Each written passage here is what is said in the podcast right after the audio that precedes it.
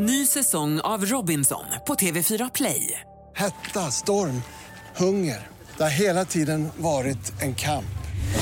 Nu är det blod och tårar. Fan händer just nu. Det. är Detta är inte okej. Robinson 2024, nu fucking kör vi!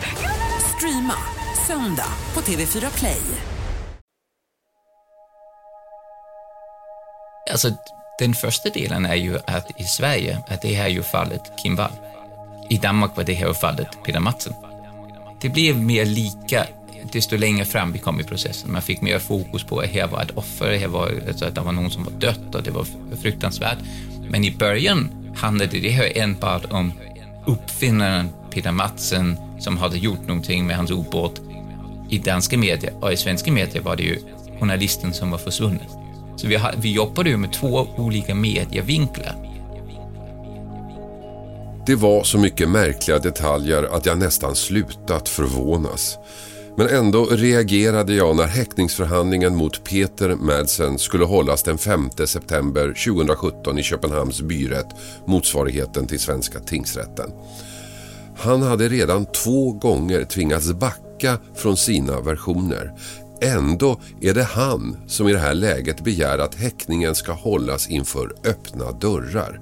En mycket ovanlig åtgärd. Han som redan ljugit två gånger. Han som redan snackat för mycket för sitt eget bästa. Han som kanske skulle ligga lite lågt. Men det är ju inte hans stil. Istället lägger han ut texten i närmare fyra timmar, ger sin version, kommer med glidningar åt åklagaren, tar plats och ger ett otroligt självsäkert, ja nästan självgott intryck. Allt är mycket konstigt.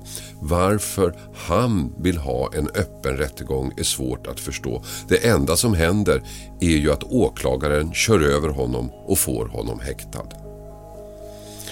Själv hade jag följt det här händelseförloppet på avstånd från dag ett, blivit inkallad till nyheterna för att kommentera, gjort sammanfattningar för morgonprogrammet, suttit med live på nätet.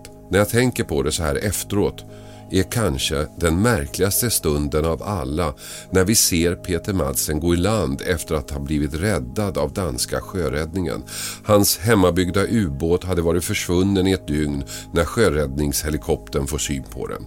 Peter Madsen står och vinkar på kommandobryggan men direkt efter det försvinner han ner i båten en stund och sen sjunker den plötsligt. Men Peter Madsen räddas. Han går där på kajen, vinkar åt journalisterna, ler och ser ganska nöjd ut. Ändå vet han där och då att han har mördat Kim Wall. Att han styckat kroppen och slängt den i Öresund. Av det syns inte ett enda spår i hans ansikte. Kanske tror han att han ska klara sig, att han, mästeruppfinnaren, ska överlista både dansk polis och rättssystem. Men vad han inte visste där och då är att poliserna som eskorterar honom redan blivit misstänksamma.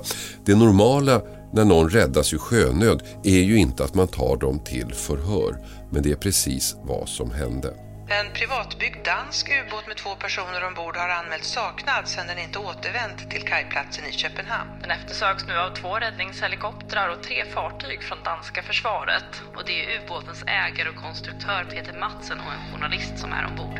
Ubåten ska ha setts... En person som jag hade mycket kontakt med under den här händelseutvecklingen var den danska advokaten Nikolaj Linneberle. Han följde hela fallet för svensk medias räkning och så här berättar han om den första dagen. Dagen då Madsen klev i land och togs om hand av utredare eller polisbetjänter som det heter på danska. Där kom kanske min eh, sån uppringning som jurist in. Det var att polisen eh, tog, tog honom in på polisstationen vanligtvis i de här sakerna, när någonting händer på havet, då har man det som heter ett, ett sjöförhör. Alltså att marinen måste in och säga vad som händer ute på havet, och är det någonting vi måste ha koll på. Eh, men det händer typiskt innan ett par dagar, eh, man blir inkallad, det är inte någonting speciellt. Det polisen eh, tog, tog tag i honom och liksom sa att vi måste ha dig i, i, alltså hos oss.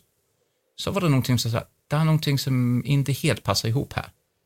Nej, för det, det, det, det var inte gängse rutiner att man, Nej. att man hamnar hos polisen efter en sjöolycka. Nej, och jag, jag hörde ett, ett intervju med polisutredaren eh, som berättade att det var de två betjänterna på plats som sa, det är någon, det hade sagt till honom, det är, någonting, det är någonting som inte stämmer här.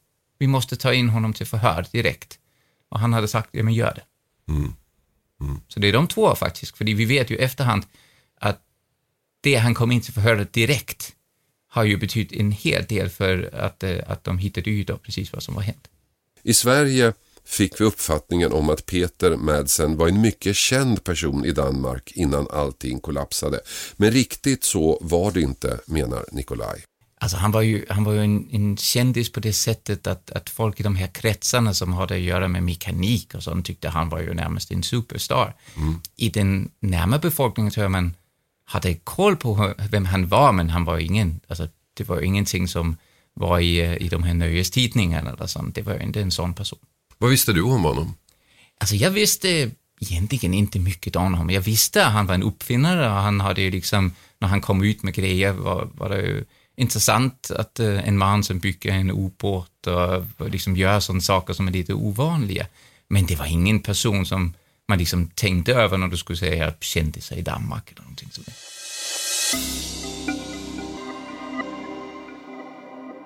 Peter Madsen var något av en kuf. En envis, initiativrik och innovativ kuf. Och redan som ung blev han fascinerad av raketer. Det var hans egentliga passion att bygga den första privata raketen i Danmark och flyga ut i rymden.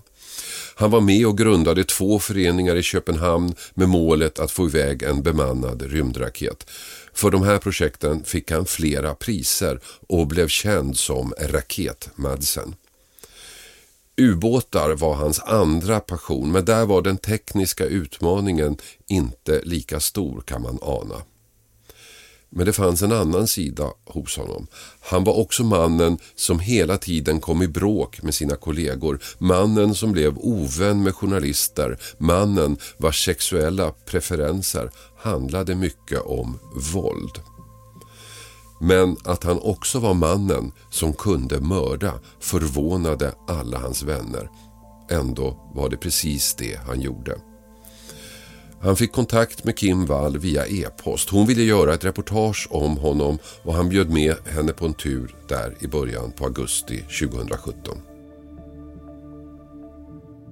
Kan du berätta när, när du första gången fick liksom det, det första du fick veta om det här ärendet?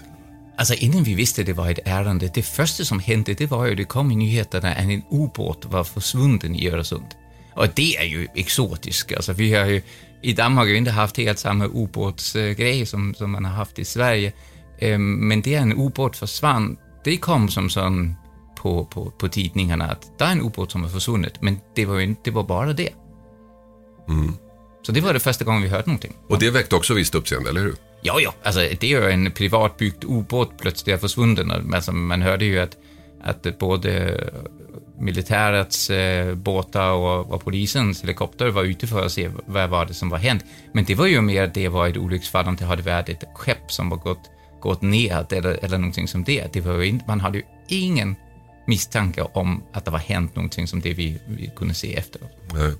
Och sen efteråt när man ser bilderna när Madsen kommer i land så ler han och, och, och, och pratar med folk och skrattar och sådär. Ja, det var ju, det, det blev ju vist på, på TV. Alltså det var ju, det var ju några av de här localize och, andra de här små som, som lyssnar på polisradion och som då åkt ut och, och tagit, tagit det här. Jag hade, så man ser ju, han, man hade ju ingen koll på att det, att det var hänt någonting eh, som, som det vi har hittat av efteråt. Nej. Eh, när fick du själv, eller när förstod du själv att, att det här var mer än en ubåtsincident? Ja, där, där kom kanske min eh, sån uppringning som jurist in. Det var att polisen eh, tog, tog honom in på polisstationen. Vanligtvis i de här sakerna, när någonting händer på havet, då har man det som heter ett, ett sjöförhör. Alltså att marinen måste in och säga vad som händer ute på havet, och är det någonting vi måste ha koll på. Eh, men det händer typiskt innan ett par dagar, eh, man blir inkallad, det är inte någonting speciellt. Det polisen eh, tog, tog tag i honom och liksom sa att vi, måste ha dig i, i, alltså hos oss, så var det någonting som sa, det är någonting som inte helt passar ihop här.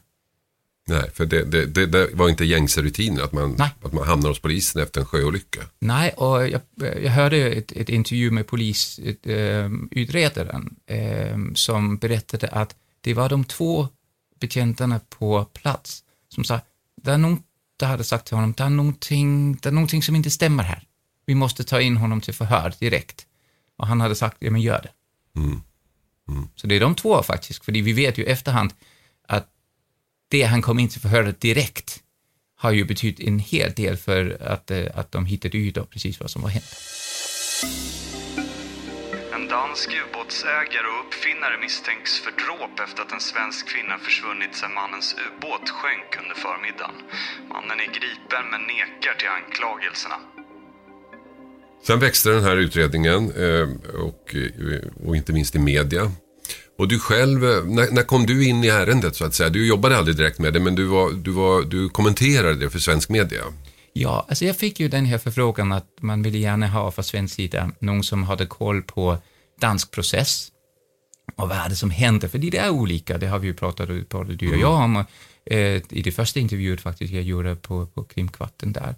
Att, att det är olika grejer som händer i, i processen. Så man vill gärna ha en, en som kunde prata ett förståeligt svenska på live-tv eh, och, och hade koll på dansk och svensk process. Och så hade en förening sagt, ja men eh, prata med mig och så kom ärendet den vägen. Mm. Och då var du tvungen att sätta dig in i det hela. Ja, och det kan jag säga, det hade jag inte gjort eh, om det inte hade varit så. För det är brottsmål av den här karaktären, jag tycker att det kommer vi också tillbaka till när vi pratar om själva, själva kan vi säga, gången i, i rätten, att det, det är ju grafiskt och brutalt att sätta sig in i det här. Mm. Men innan rättegången började, den här historien växte ju dag för dag och hans förklaringar ändrade sig hela tiden. Och polisen gjorde, i alla fall utifrån mitt perspektiv, långt bort i Stockholm, ett fantastiskt arbete. Alltså jag tror att, att det här är, kan bli som en casebook om att, polisen skötte sig själv bra här.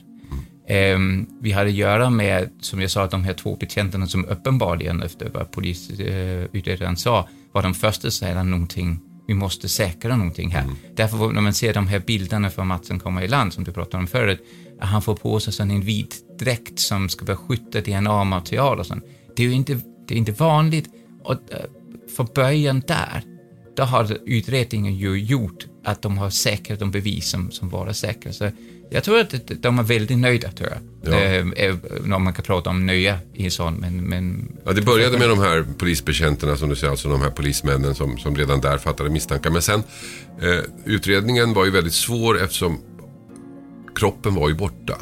Och när man hittade så hittade man bara delar som till en början var utredningstekniskt fel delar. Ja, för de passade ju inte ihop med det som, som alltså, de tänkte, ska han, är det mord, är det en olycka, vad är det som, som jag sa på, på tv på det tidspunktet som tyckte som var, var riktigt, det var ju att, att han drev ju, det var en olycka. Mm. Det, det var inte hänt någonting elakt, det var, det var en olycka. Och, och sen reagerade han kanske emotionellt som han sa, och, och inte som vi andra gör. Men, men jag tror att utredningsmässigt så var det ju mycket eh, samarbete mellan svensk och dansk polis, för det hände i Öresund. Så jag tror att de, har, de, de kände att det här verkade till att fungera bra utredningsmässigt. Mm. Och trots att han nu hade styckat kroppen och, och spridit ut den där i, i Öresund. Vilket i sig är en omöjlig uppgift att hitta kroppsdelar eh, på det sättet. Så, så gjorde man det. Man hittade alltså, allt. De här polishundarna, jag har aldrig hört om de här polishundarna som kan, som kan åka ut på vatten och liksom lokalisera sig. Det var ju fantastiskt. Man kan ju säga att den största delen blev hittad på land. Alltså där var ju någonting som har gått, i Matsens perspektiv säkert fel, att, att kroppen faktiskt kom in till land. Men fortfarande blev det hittat. Men, men det, de här polishundarna var ju, det är ju fantastiskt att veta att, att de kan sådana saker. Så det hade jag ingen, ingen aning om före det här fallet i alla fall. Det er øh, torsoen af en kvinde, og det vil sige, at når jeg siger torsoen, så er det uden hoved, det er uden arme og det er uden ben. Jeg vil gerne starte med at udtrykke min øh, største medfølelse med Kim Volds pårørende, som jeg i nat måtte give den øh, definitive meddelelse. Det finns en oskriven regel bland kriminella som misstänks för brott. Säg så lite som möjligt och ljug så lite som möjligt.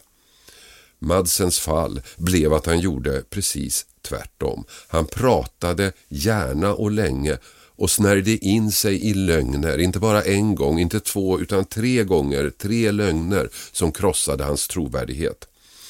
Övertygad om att hans påståenden inte skulle kunna motbevisas, men då hade han inte räknat med den danska polisens skicklighet, för den utredning de gjorde var inte bara professionell, den var exceptionell. Jag tänker, jag fattade inte varför han pratade så mycket. Alltså som det första som man lär sig som i, i processande advokat, eh, pratar med sina klienter, det säger att när du har lust att säga någonting så gör vi det i rätten, vad vi liksom har det i kontrollerade former. Men att berätta om du har någonting att dölja, men, men, men också bara det att fråga i en, i en vård du är stressad eller en annan ting, det, det kan komma ut fel, att du, du kan komma i alla möjliga situationer. Så vi brukar ju säga, men säg det till mig och så hittar vi ut hur vi kommunikerar information till, till polisen. Det han berättade, det förstod jag inte varför försvarsadvokaten liksom inte stoppade. Nej. Den första lögnen var att han hade släppt av Kim Wall direkt efter att de avslutat båtturen. Den lögnen sprack när hennes torso hittades på land men redan innan visste polisen att det var en lögn. Man hade kollat av övervakningskamerorna och det där som han påstår hade inte skett. Hans andra lögn var att hon dött av någon slags förgiftning men det kunde ubåtsexperter som polisen anlitat avfärda. Och den tredje lögnen var att hon fått ubåtsluckan i huvudet. Och den här lögnen föll platt när polisen efter en lång och systematisk sökning hittade hennes huvud och såg att skadorna inte stämde överens med hans version. Anklagemyndigheten vid Köpenhamns politi har idag den 16 januari 2018 rejst tilltale mot Peter Madsen för förberett och planlagt drab mot den kvinnliga svenska journalist Kim Wall. Så när rättegången började försökte han med en fjärde lögn. Hon dog på kvällen. Han fick panik och la sig på botten med båten en natt för att samla sig, tänka och komma på vad han skulle göra. Först därefter styckade han kroppen och släppte ut delarna i havet. Men rättsläkarna kunde visa att så inte var fallet. Styckningen hade skett direkt efter dödens inträde. Och den här, den fjärde lögnen, blev den sista. Hans trovärdighet var söndersmulad och han dömdes för mord. I rättegången ansträngde sig åklagaren mycket för att visa att gärningen var planerad, att Peter Madsen visste vad som skulle hända redan innan Kim Wall gick ombord. Det här var viktigt för åklagaren, för när han inte kunde bevisa exakt hur hon dog måste han övertyga juryn om att allt var planerat. Att det inte var någon som helst olyckshändelse utan ett överlagt och genomtänkt mord. Det var därför åklagaren la så stor vikt på de sexuella våldsvideor Madsen hade i sin dator och på de buntband och annat han tagit med sig i båten, en såg, metallrör som användes för att sänka kroppsdelar, en skarpslipad skruvmejsel. Hans försvarsadvokat däremot menade att det inte fanns några som helst konkreta bevis för att Kim Wall verkligen mördats och att Madsen därför skulle dömas till brott mot griftefriden och brott mot sjölagen vilket skulle ge ett ganska lågt straff. Så rättegången blev en klassisk kamp mellan åklagare och försvar. I brist på helt övertygande bevisning handlar det om vem av dem som skulle kunna övertyga nämndemännen. Vem som kunde prata bäst helt enkelt. Och vi vet hur det gick.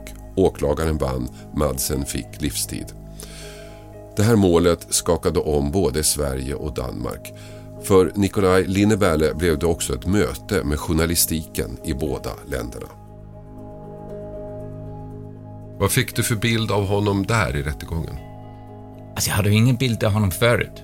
Så jag kan säga att min bild är ju kanske inte positiv för det. Att, att få upprullat ett, en persons liv i en rättegång för mord är ju, alltså, det var ju inte, det var ju inte roligt. Det var ju ett väldigt komplext människa som blev, blev presenterat. En människa med väldigt mörka sidor också. Men också, han hade mycket synpunkter, han la sig i, han, han, han han, han var ganska stursk. Ja, och åklagaren berättade också att han tycker det var väldigt gränsöverskridande att, Matsen liksom attackerar honom, alltså verbalt, han gör inte någonting fysiskt, men alltså, han liksom vände sig direkt att du måste ju vara sjuk i huvudet, att du tror att, eh, på sådana saker, eller att du kan konstruera en sån situation. Eh, så han kände ju också ett obehag. När man såg den här live-rapporteringen så var det ju det jag, jag, jag kan säga, hade jag inte skulle perspektivera över för, i, i media för att, att hjälpa mig att förstå vad det var som hände, så tror jag inte jag hade läst det på samma sätt, för jag tyckte det var, det var otäckt. Mm. Ehm, I rättegången, det här tyckte jag var ganska intressant för jag följde rättegången live eh, via danska medier. I rättegången ägnade åklagaren eh, ganska stor tid åt Madsens sexuella vanor. Vad var skälet till det tror du? Motiv. Alltså jag tror att han skulle ju, han skulle ju visa över för domstolen att här var en grund till att den historien som åklagaren presenterade var rätt. Och en av de sakerna som jag tror alla människor så frågar sig när man ser en situation, är så här, varför hände det här? Och, och han, det var ju liksom ingen andra grejer som kunde, kunde peka på varför skulle något människa göra någonting som är så fruktansvärt utan något motiv. Så han, han jobbade med det här, att det här var motivet. Det var viktigt för honom i hans fall. Det var ganska explicita eh, teorier och berättelser de kom med där. Som sen censurerades när de eh, återgavs i svensk media. Det tyckte jag var intressant att se skillnaden mellan Sverige och Danmark som tydligen har ökat. Eh, han, han medgav ju då att han faktiskt eh, till slut att han, att han hon dog när hon var ombord på båten och det var en olycka och han fick panik och han eh, gjorde det han gjorde. Men han, det var inte han som dödade henne. Eh, det var hans förklaring. Åklagaren menar ju att allting var planerat från början och det här tycker jag är väldigt intressant. Graden av planering av det som hände. Vad tror du själv? Nu är jag jurist, så det med tro på, eh, på grejer, det, det, det brukar vi säga händer i kyrkan. Eh, alltså, med den bevisning som är, och också som, som eh, hovrätten liksom har slått fast, så var, menar man ju att det här var tilltänkt att han ville göra det, och han hade planerat att göra det. Det är också därför han har fått livstidsfängelse, fast det bara ett mord eh, man har hittat på honom. Det är, jag tror att det var planerat. Men jag tror inte det var planerat för det var henne. Nej, det råkade bli hon menar du? Ja, och det och det är nästan ännu värre, tycker jag. Att, att någon kollar in att jag har lust att göra en sak mot någon. Det, det tycker jag, näst, det i min optik gör det nästan värre än, än det var något som man hade planerat till. Ja, jag är arg på den här personen eller man gör någonting i effekt. Det tycker jag är väldigt läskigt. Åklagarens teori var ju att han på något sätt levde ut någon slags fantasi i, i det här läget. Och så blev det, råkade det bli hon. Och, och det var ju, går ju på det här motivet, går ju igen på allt det här väldigt grafiska. Vad, vad, hittade man på hans dator, vad han hade sökt på, på sin telefon. Um, motivet kopplat med fantasin, kopplat med tillfället. Eh, och det är ju den raden han skulle visa för att få i, i Danmarklagens eh, strängaste straff. Mm-hmm. Men samtidigt om man då tittar på den här händelsen och det som hände efter. När, när, när dödsfallet hade inträffat och hur han agerar efteråt så, så, så visar ju det snarare tecken på panik och inte alls planering. Det fanns, han skulle ju kunna agera på helt andra sätt än, än på det sätt han gör. Ja, då kan, och det, det tycker jag är helt rätt. Alltså, man tänker, han hade ju, och åklagarens åsikt här var ju, han hade planerat upp, upp till dit och, och, och kastat bort det, men han hade inte tänkt över att han skulle bli hittad så fort. Alltså jag tror han, han hade inte tänkt över att, eh, att kanske båtar, när man kom ut i media, att där försvunnit en ubåt, så alla båtar som var ute på vattendyr och sånt, de kollade ju liksom efter honom. Han blev hittad någon kille i en liten båt första gången. Så jag vet inte om, om, om han hade missräknat med hur lång tid han hade. Men och ibland är det ju väl också sådana planering, du kan ju inte planera allt. Du kan inte planera för varje, för varje eventualitet. Du menar att det faktum att båten anmäldes försvunnen därför att Kim Wall inte kom tillbaka. Att det var det som gjorde att han inte hann göra annat än det han gjorde. För, för att sökinsatsen blev för stor. Ja, jag, jag, jag tror att, jag tror, eller kanske han hade, plan, alltså, han hade varit så upptagen av sin planering att det första biten, han, att det andra biten inte var så planerat på, på det sättet. Ehm, han hade ju inte sökt på hur man gör med, med saker. Nu har vi ju andra fall hvor, om man ska göra av sig med, med sån grejer så kommer man ju ha, ha gjort det på andra sätt som hade gjort det helt omöjligt att hitta efterhand. Så jag tror att måske hans planering har varit, som jag också sa, det här, att det var tillfället att det var henne. Ehm, att all hans planering har gått i, vad ska jag göra, hur, hur ska jag göra det? Och inte, vad hände efteråt? Nej. Du följde rättegången i huvudsak för svenska medier. Eh, men du bor ju här i Danmark och följde rapporteringen också i danska medier. Ser du någon skillnad på hur, hur det här fallet rapporterades om i de olika länderna? Alltså, den första delen är ju att i Sverige, att det här är ju fallet Kim Wall. I Danmark var det här fallet Peter Madsen.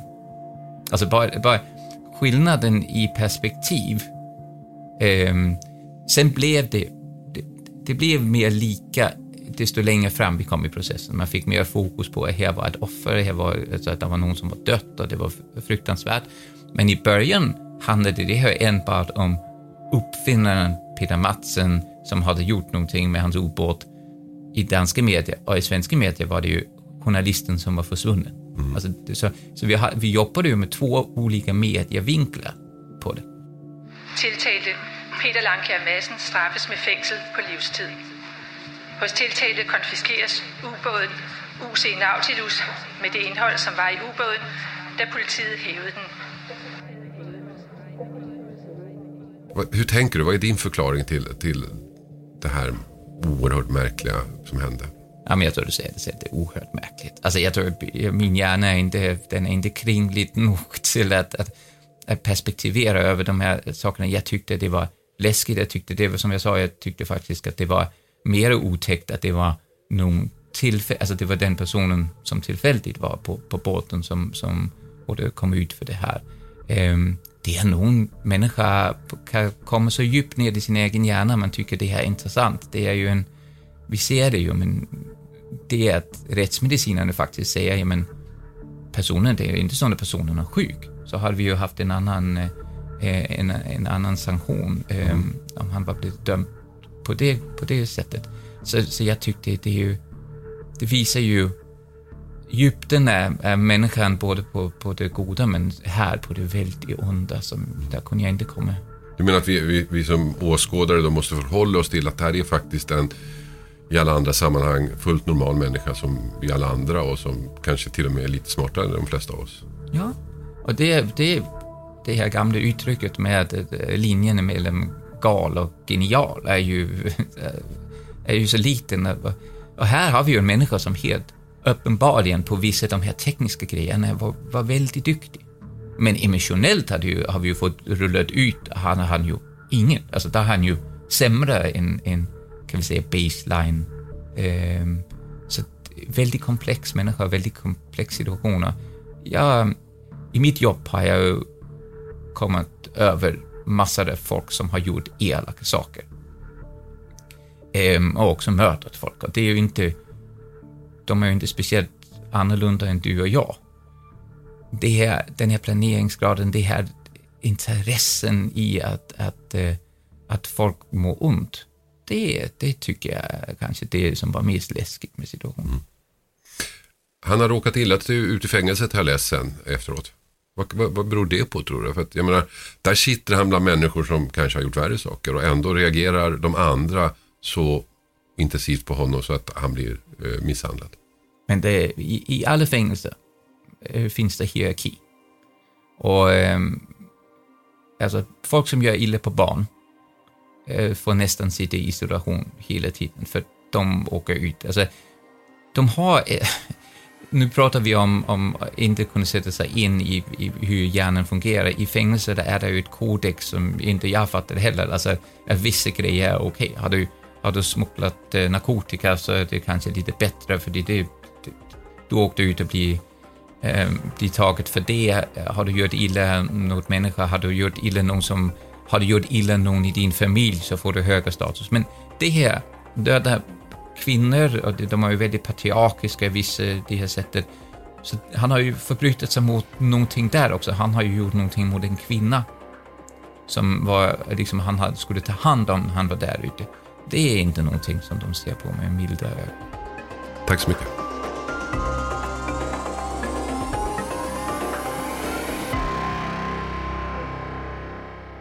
Berätta gärna om fallen jag aldrig glömmer för dina vänner så att fler får möjlighet att lyssna.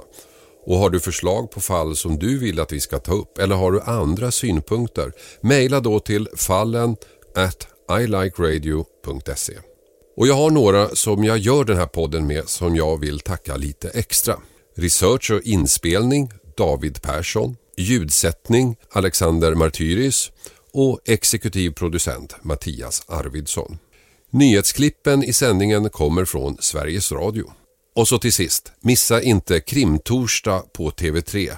Efterlyst följt av en TV3-dokumentär om fallen ni aldrig glömmer. Produceras av I Like Radio. I like radio. Ny säsong av Robinson på TV4 Play. Hetta, storm, hunger. Det har hela tiden varit en kamp. Nu är det blod och tårar. Fan händer just det. Det är detta inte okej. Robinson 2024, nu fucking kör vi! Streama söndag på TV4 Play.